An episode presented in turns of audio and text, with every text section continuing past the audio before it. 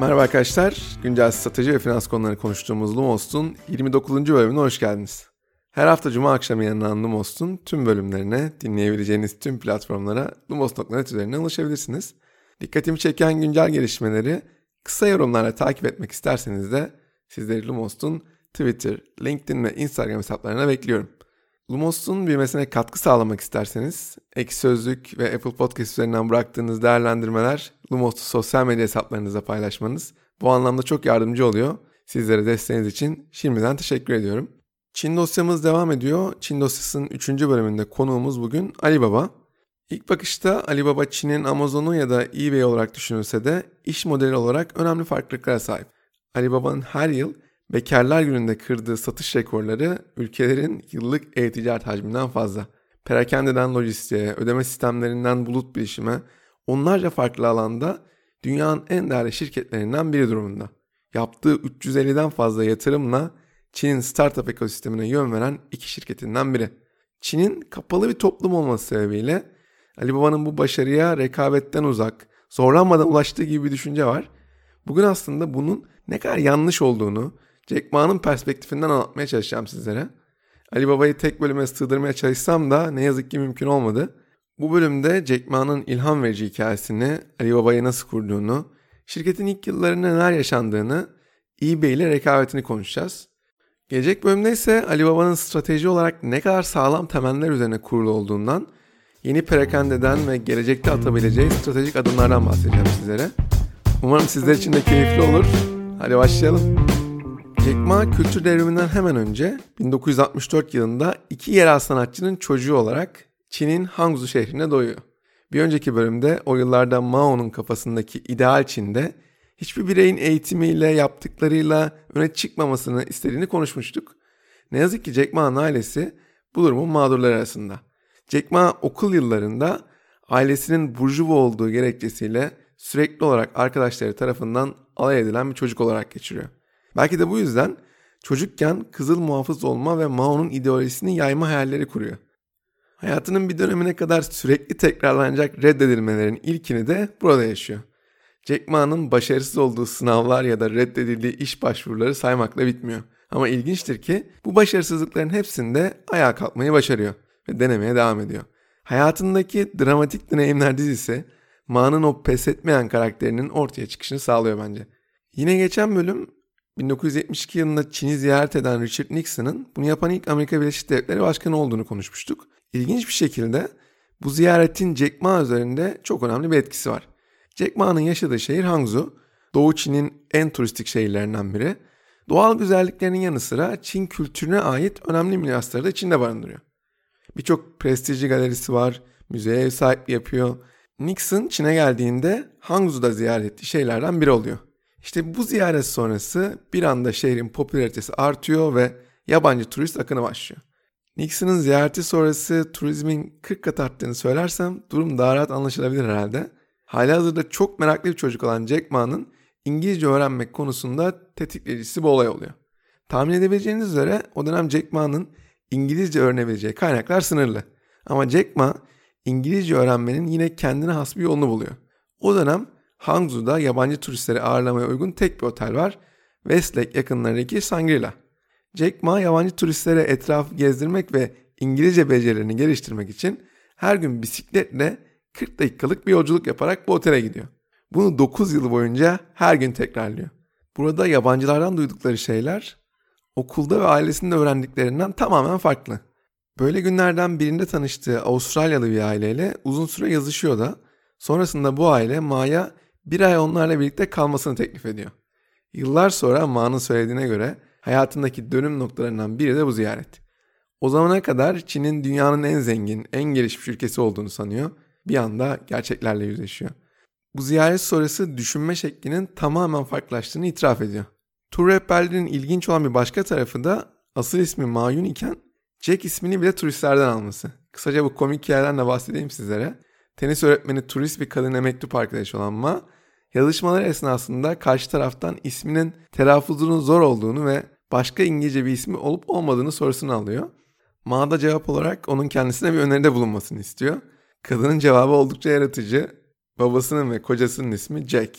Sonrasında hikayeyi zaten biliyoruz. Jack Ma'nın okul hayatının başarılı olduğunu söylemek zor. Çin'in kalabalık nüfusu sebebiyle biraz Türkiye'ye de benzer şekilde iyi okullarda okumak istiyorsanız sürekli olarak sınavlarda başarılı olmak zorundasınız. Bu sınavların hepsinde de öne çıkan nokta matematik. Tahmin edin Jack Ma hangi dersten nefret ediyor? Jack Ma ne yazık ki ilkokul sınavlarında iki kez, ortaokul sınavlarında ise üç kez başarısız oluyor. O dönem hayallerindeki meslek İngilizce öğretmenliği sınavlardaki başarısızlığı yakasını bırakmasa da 3. denemede şehrin en kötü üniversitesinde İngilizce öğretmenliği bölümüne girmeyi başarıyor. Üniversiteye geldiğimizde Jack Ma'nın doğal liderlik becerilerinde ortaya çıktığını görüyoruz artık. Jack Ma şehirdeki öğrenci birliğinin başkanı oluyor. Üniversitedeyken ailesinin maddi durumunun iyice bozulduğunu da eklemem gerek. Çözüm olarak Ma hem okuyup hem de çalışabileceğini düşünüyor. Bunun için 50'den fazla yere iş başvurusu yapıyor. Ama hiçbir yer onu işe almıyor. Hatta para kazanmak için polis akademisine bile başvursa da eli bir kez daha boş dönüyor. 4 polisin alınacağı seçmelere Ma dahil 5 kişi katılırken tahmin edin kim seçmelere geçemiyor. Evet bir kez daha tahmininiz doğru. Jack Ma. Üniversite sonrası Harvard Business School'a 10 kez başvurduğunu ve her defasında reddedildiğini eklemem gerek. 1988'de mezun olduktan sonra Hangzhou Elektrik Mühendisi Enstitüsü'nde İngilizce öğretmen olarak 5 yıl çalışıyor. Ayda sadece 15 dolar kazandığı bu işe başlamadan önce başarısızlıkla sonuçlanan onlarca iş başvurusu daha var. Bunların belki de en ünlüsü KFC hikayesi. Çin pazarına yeni giriş yapan KFC'ye şube müdürlüğü için başvuran 24 tane aday var. Bu adayların 23'ü işe alınırken artık dışarıda kalanı tahmin etmek pek de zor olmasa gerek. Geçmişte başarısızlığı defalarca tattıktan sonra zorlukla geçinen bir İngilizce öğretmeni hayal edin. Artık kendisine en uygun olanın kendi işini kurmak olduğuna karar veriyor. Peki kahramanımızın girişimcilik macerası nasıl başlıyor, nasıl devam ediyor? Hadi gelin şimdi biraz da işin o tarafına bakalım beraber. Geçen bölümde Deng Xiaoping'in tam 90'lı yılların başında insanları kendi işlerini kurmaya teşvik ettiğini hatırlarsınız. Bu en çok gençler arasında heyecan yaratıyor. Jack Ma İngilizce öğretmeni olarak çok da fazla seçeneğe sahip değil. 90'lı yıllarda Çin'in yabancılar için bilinmezler ve fırsatlar ülkesi olduğu bir gerçek. Bunu dikkate alarak kurabileceği en iyi girişimin bir çevre şirketi olduğuna karar veriyor. Ama ilk girişimcilik deneyiminde Jack Ma pek de aradığını bulamıyor. Çevre şirketi beklentileri karşılamaktan çok uzak kalıyor. Bu taraftan da istediği geliri elde edemeyince ürün alım satımı yaparak ticaret yapmaya başlıyor. Hediyelik eşya, çiçek, halı gibi çeşitli ürünleri alıp satarak geçimini sürdürmeye çalışıyor. Bu iki işin ona kattığı en önemli fayda ne? Birçok küçük ve orta ölçekli şirketle etkileşim kurma fırsatı. Bu tecrübe ilerleyen yıllarda Ali Baba'nın ortaya çıkışında oldukça işine yarıyor. Çeviri işinin onun adına bir başka kazanımı da bulunduğu bölgede İngilizce uzman olarak ün salması. İşte bu da 1995 yılında hayatında bir başka dönüm noktası olacak Amerika ziyaretini yapmasını sağlıyor. Yerel hükümet tarafından Amerikalı bir inşaat şirketiyle iş anlaşmazlığında tercümanlık yapması için işe alınıyor. Bu fırsat Ma'nın bir aylığına Amerika'ya gitmesini gerektiriyor. Bu ziyareti sırasında Seattle'da ilk kez internetle tanıştığında durumu anlamakta zorlanıyor. Hatta Çin'de bilgisayarların çok pahalı olmasından dolayı bilgisayarı dokunup bozmaktan bile korkuyor. Ama arkadaşının ısrarıyla internette ilk aramasını yapıyor. Hayatında alkol almamasına rağmen arama yaptığı sözcük bira. Karşısına farklı farklı ülkelerden biralar ekrana gelirken Çin'den bir bira sonucu yok. Sonra Çin kelimesini aradığında da yine bir hayal kırıklığı. Bu ziyaret sırasında arkadaşının yardımıyla Jack işiyle ilgili çok basit bir web sitesi yapıyor. Sabah siteye yüklüyor. Akşam dünyanın çeşitli yerlerinden gelmiş 5 teklif var. İşte bu noktada da internet üzerinden Çin'le ilgili bir iş yapmaya karar veriyor. Jack internet aracılığıyla Çinli şirketlere Çin dışından iş bulmalarına yardımcı olabilecek bir internet sitesi fikriyle yola çıkıyor. Arkadaşı da sitenin ilk aşamalarında kendisine yardım edebileceğini söylüyor. Hangzhou'ya döndükten sonra arkadaşlarına bu fikrinden bahsettiğinde onların heyecanlandığını söylemek zor. Ama Jack Ma'nın karakterini tanımlayan şey böyle anlardaki çılgın kararları. Ailesinden ve akrabalarından 2000 dolar borç alarak eşini de kendisine ortak olmaya ikna ederek China Pages kuruyor. Çin'in çok sayıda küçük işletmesini sarı sayfalar mantığıyla listeleyen bu site, Çin'in ilk internet sitelerinden de biri. Jack bu işte arada sırada başarı elde etse de işin de hızlı büyümediği bir gerçek. İnternet penetrasyonunun ve farkındalığının çok düşük olması önündeki belki de en büyük engel. Küçük işletme sahipleri internetin ne olduğunu anlamıyorlar. Hem bilgisayar hem de internet hala çok pahalı. Jack problemin girişimini çok erken başlatması olduğunu anlıyor. Aynı daha önceki başarısızlıklarında olduğu gibi Jack burada da düştüğü yerden kalkmayı başarıyor. Jack Ma'nın hikayesinden ilham almamak gerçekten mümkün değil. China Pages başarısız olsa da işletme Jack'e bir internet uzmanı olarak tanınması için fırsat yaratıyor. Aynı periyotta Çin hükümeti de küçük işletme sahiplerinin hayatını kolaylaştıracak bir web sitesi üzerinde çalışıyor. Böyle bir iş için Jack Ma'dan daha iyi bir aday bulunamazdı herhalde. Çin hükümeti China Pages'i satın alarak Jack Ma'nın onlar için çalışmasını sağlıyor. Satın alma bedeli açıklanmasa da çok büyük bedel olmadığı kesin.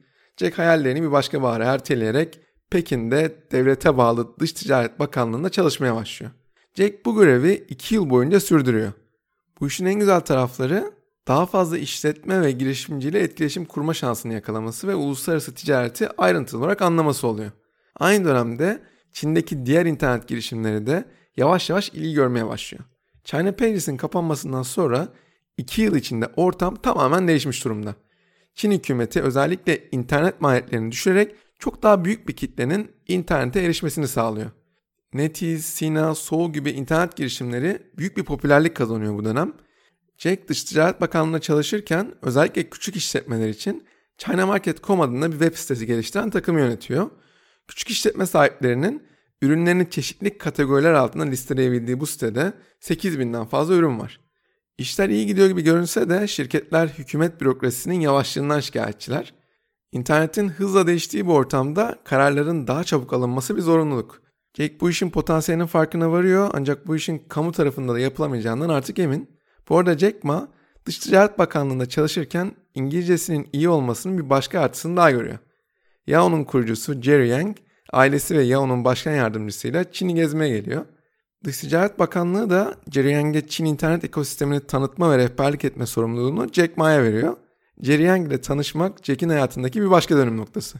Bu tur sonrası birkaç ay içerisinde Jack Ma Alibaba'yı kurmaya karar veriyor. Hadi gelin son kısımda da Alibaba'nın kuruluşunu ilk yıllarını inceleyelim beraber. Jack Ma devletteki işinden ayrılarak yeni girişimine başlamak için Hangzhou'ya tekrar dönüyor. 1990 yılında Çin'de 17 milyon internet kullanıcısı var ve bu rakam kişisel bilgisayar fiyatlarının düşmesiyle her geçen gün hızla artıyor. Ülke çapında binlerce internet kafe bulunurken hemen hemen her site bireysel kullanıcıları yakalamaya çalışıyor. Ancak Jack Ma'nın hedefi bireysel müşteriler yerine daha önce deneyimlediği küçük işletmeler. Ma Çin ekonomisinin büyük bir bölümünün küçük işletmeler tarafından yönetildiğini, asıl fırsatın da burada olduğunu düşünüyor. Alibaba'nın başlangıç aşamasında ChinaMarket.com'dan arkadaşlarını ve İngilizce öğretmenliği yıllarından öğrencilerinden bir takım kuruyor. Takım diyorum bu isimlerin tamamı Alibaba'nın kurucuları. 18 kişiden oluşan bu grubu kendi evinde topluyor ve kurulacak şirketin vizyonu hakkında konuşuyor. Toplantıya gelenlerin hiçbiri finansal olarak çok zengin insanlar değiller ama Ma'nın anlattıkları onları birikimlerini bu işe koymaya ve bu işin içerisine dahil olmaya ikna ediyor. Bu toplantı sonrası aralarında 60 bin dolar toplayarak yeni şirket üzerinde çalışmaya başlıyorlar. Jack Ma yeni kurulacak şirketin uluslararası ticareti kolaylaştırma vizyonu olduğu için herkes tarafından kolaylıkla hatırlanacak bir isim olmasını istiyor. Bu şirkete isim bulma süreci de yine bir Amerika ziyareti esnasında çıkıyor. San Francisco'da öğle yemeği yediği restorandaki garson kıza Ali Baba'yı bilip bilmediğini soruyor. Kızın açıl susam açıl cevabıyla ismi ısınıyor. Sonrasında sorduğu herkesin Ali Baba'dan haberdar olduğunu görünce doğru ismi bulduğuna karar veriyor. Bu arada Alibaba.com Kanadalı bir iş adamına ait. Uzun bir pazarlık sonrası 4000 dolar ödeyerek bu domaini satın alıyor. Jack yıllarca devam eden başarısızlıklar sonrası artık uçuşa hazır. Binlerce Çinli işletmenin ürünlerinin tüm dünyaya satışı için Alibaba kuruluyor. Alibaba'nın ilk versiyonunun bir ilan tahtasına benzer çalıştığını söyleyebiliriz rahatlıkla. Alibaba ortaya çıkar çıkmaz birçok yeni şirket rekabete dahil oluyor. Hatta bazılarının devlet desteği bile var. Ancak Jack'in müşterilerin daha iyi anlaması onun en önemli avantajı. Küçük işletme sahipleri ürünleri nasıl pazarlayacaklarını bilmiyorlar. Çoğunun devlete ait ticaret şirketleri aracılığıyla ticaret yapmak için gereken ölçeği ya da bağlantısı da yok. Şehir merkezlerine oldukça uzak bölgelerde bulunuyorlar ve seçilen şehirlerdeki ticaret fuarlarına katılmanın maliyetini karşılayacak durumda bile değiller. İşte Jack'in geçmiş deneyimi onun küçük işletmelerin ihtiyaçlarını ve arzularını anlamasını sağlıyor. Alibaba'nın kuruluşundan hemen sonra ekibe katılan bir başka isim daha var. Geçtiğimiz 20 yıl boyunca Alibaba bu kadar akıllıca yatırımlar yapabildiyse bunu büyük ölçüde Joe borçlu. Joe Tsai, Alibaba'nın o dönem kurucu profilinden net olarak ayrışan bir isim. Lisans ve yüksek lisans eğitimlerini Yale'da tamamlamış. İsveç merkezi bir private equity'nin Asya yatırımlarından sorumlu olarak çalışıyor. Joe Tsai, Alibaba'nın satın almak istediği bir girişimin temsilcisi olarak Jack Ma ile görüşmek üzere ekibi apartmanla ziyaret ediyor. O dönem Alibaba'nın her şeyi manuel halletmeye çalıştığını, ortada resmi olarak kurulu bir şirketin bile olmadığını anlattığı çok güzel bir video var Joe Tsai'nin. Bu videoyu da açıklama kısmından paylaşıyor olacağım. Jack Ma, Joe Tsai ile görüştükten sonra onun ekibe katılması üzerine çok çalışıyor. Joe Tsai ise biraz da bu kalabalık grubun deliliğinden etkilenerek yılda 700 bin dolar kazandığı işini bırakıp Alibaba'nın operasyondan ve finanstan sorumlu genel müdür yardımcısı oluyor. Joe ilk iş olarak Alibaba'nın yatırım bulmasına yardımcı olmaya çalışıyor. Bunun tahmin ettiğinden ne kadar zor olduğunu ise kısa sürede fark ediyor. Joe ve Jake San Francisco'ya gidip yatırım bulmaya çalıştıklarında istediklerini alamıyorlar. Ama Çin'e tekrar döndüklerinde kendileri için çok pozitif olan bir halka arz yapılıyor. China.com'un halka arzı sonrası şirketin değeri kısa sürede 1 milyar doların üzerine çıkınca Amerika'da Çin'in potansiyeli üzerine bolca haber yapılmaya başlanıyor. O dönem Goldman Sachs'in Hong Kong ofisinin başında Shirley Lin var. Shirley Lin, Goldman adına Çin'deki potansiyel yatırım fırsatlarını araştırıyor. Shirley Lin'in Josa'yı önceden tanıyor olması Alibaba'yı doğrudan yatırım adayı haline getiriyor. Alibaba'yı yakından inceledikten sonra ilk teklifi şirketi tamamen satın almak oluyor. Ama Jack Ma ve Joe Tsai bu aşamada şirketin tamamını satmak istemiyorlar. 10 milyon dolar değerleme üzerinden %33 hisse satışını anlaşıyorlar. Bu arada Shirley Lin hem Jack Ma'nın vizyonundan çok etkileniyor hem de Joe Tsai'nin bu iş içinde olması ona güven veriyor. Bu sebeple Goldman'ın müşteriler arasında bulunan Masayoshi Son'a Alibaba'ya yatırım yapmasını tavsiye ediyor. Yani gelmiş geçmiş en karlı yatırımlardan biri olan SoftBank'in Alibaba'ya yatırımının perde arkasında pek de tanınmayan bir isim var. Masayoshi Son'un Alibaba'ya yatırımı değerleme açısından da oldukça ilginç. Çok kısa süre önce 10 milyon dolar üzerinden Goldman'dan yatırım alan Alibaba'nın %20 hissesini bu kez 100 milyon dolar değerleme üzerinden yatırım yapıyor. Lumos'un 18. bölümünden hatırlayanlar olacaktır. SoftBank şirket değerlemeleri konusunda oldukça cömert bir şirket. Bu yaklaşımın belki de ilk örneği olarak Alibaba'yı düşünebiliriz bence. Bu noktada Alibaba'nın kasasındaki yaklaşık 25 milyon dolar şirketin uzun dönem para aramasına gerek olmadan sadece ürüne odaklanmasına yardımcı oluyor. Tüm bu yatırımları dotcom bolanından hemen önce olduğunda eklemem gerek. Hiç gelir üretmeyen bir şirketin 100 milyon dolar değerleme üzerinden yatırım alması sadece böyle bir zamanlamayla mümkün olabilirdi muhtemelen. Bu arada Jack Ma'nın İngilizcesi onun bir kez daha yabancılarla iyi iletişim kurabilmesini sağlıyor. Tamamen Çin'de eğitim almış, bu kadar iyi İngilizce konuşabilen bir Çinli yabancılar için de oldukça ilgi çekici. Economist gibi, Business Week gibi dergilerin kapaklarına yer aldıkça Çin içindeki ünü de artıyor. Alibaba anlamlı bir gelir üretmemesine rağmen Çin medyası tarafından bir başarı öyküsü olarak anlatılmaya başlanıyor. Jack o kadar popüler bir isim haline geliyor ki deneyimlerini insanlarla paylaşması için ülke çapında düzenli olarak teknoloji ve yatırımcı konferanslarına davet ediliyor. Onun popülerliği arttıkça da Ali Baba'ya daha fazla alıcı ve satıcı geliyor. Bunun etkisiyle beklendiği kadar olmasa da yavaş yavaş gelirlerini arttırmaya başlayan bir Ali Baba var karşımızda. Ama 2003 yılına geldiğimizde Ali Baba ilk kez gerçek bir rakibin tehdidini hissetmeye başlıyor. O dönem eBay Silikon Vadisi'nin en göz önünde olan şirketlerinden biri durumunda. eBay için büyüme tarafında en önemli hedef Çin. eBay Çin tarafına hızlı bir giriş yapabilmek için İçnet'i 150 milyon dolar karşılığında satın alıyor. O dönem 2 milyondan fazla kullanıcısı var İçnet'in. Çin'de %85'ten fazla pazar payına sahip. İçnet'i Alibaba'nın tüketici odaklı bir eşneliği gibi düşünebiliriz. Alibaba B2B iş yapıyor olsa da platformunda binlerce tek kişi tarafından yönetilen küçük işletme var. Yani aslında bu iki şirketin hedef kitleleri birbirleriyle fazlasıyla iç içe. Alibaba eBay'in Çin'e girişini kendisi için büyük bir tehdit olarak görüyor. Jack Ma ve ekibi eBay'e karşı stratejilerin ne olacağını düşünmeye başlıyorlar. İlk olarak Alibaba.com'u genişleterek son kullanıcıları da kapsayan bir şekle dönüştürmeyi düşünüyorlar. Ama sonrasında bunun Alibaba'nın mevcut işine de zarar vereceğini düşünerek vazgeçiyorlar. Çözümü gizli bir takım kurarak Alibaba'nın dışında yeni bir ürüne odaklanmakta buluyorlar.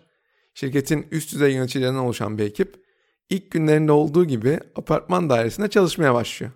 Jack Ma'nın o meşhur apartman konuşması da tam olarak bu döneme ait. Bu ünlü konuşmanın YouTube linkini de açıklama kısmında bulabilirsiniz. Alibaba çalışanlarının bile bilmediği bu çalıştıran ürünün ismi Taobao. Türkçe'ye hazine olarak çevirebileceğimiz ürünü ilk kez gerçek anlamda kullananlar da bu küçük ekip oluyor. İşin ilginç tarafı Alibaba çalışanları da Taobao'nun yükselişinden tedirgin olup Jack Ma'ya sürekli bilgi veriyorlar. Şirketin yıllık bilgilendirme toplantısında Jack Ma, Taobao'nun Alibaba'ya ait olduğunu açıklamasıyla Taobao resmi olarak ortaya çıkıyor. Taobao ortaya çıkar çıkmaz büyük bir talep alıyor. Çünkü aynı Alibaba.com gibi satış üzerinden bir yüzde almıyor Taobao. Halka açık bir şirket olarak eBay'in bu kadar agresif bir strateji izleme şansı yok. Sadece bir yıl içinde Taobao B2C markette %50'ye yakın pazar payına ulaşıyor.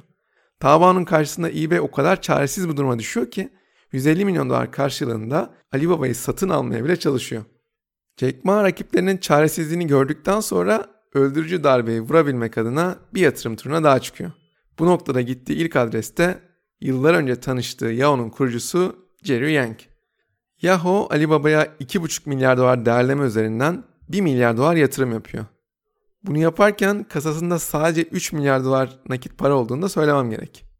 Alibaba değerlemesini çok arttırsa da elindeki hisselerin çok büyük bölümünün satılmış olması uzun vade için can sıkıcı bir durum. Bir süre sonra da eBay yenilgiyi kabul ederek ülkeyi terk edince pazarda Taobao tam bir dominasyon sağlıyor. Yavaş yavaş burada bölümü bitirelim. Bu bölümde Jack Ma'nın ilham verici hikayesini ve Alibaba'nın ilk yıllarını konuştuk. Gelecek bölümde ise Alibaba'nın strateji olarak ne kadar sağlam temeller üzerine kurulu olduğunu, yeni perakendeyi ve gelecekte atabileceği stratejik adımları konuşuyor olacağız. Haftaya görüşmek üzere.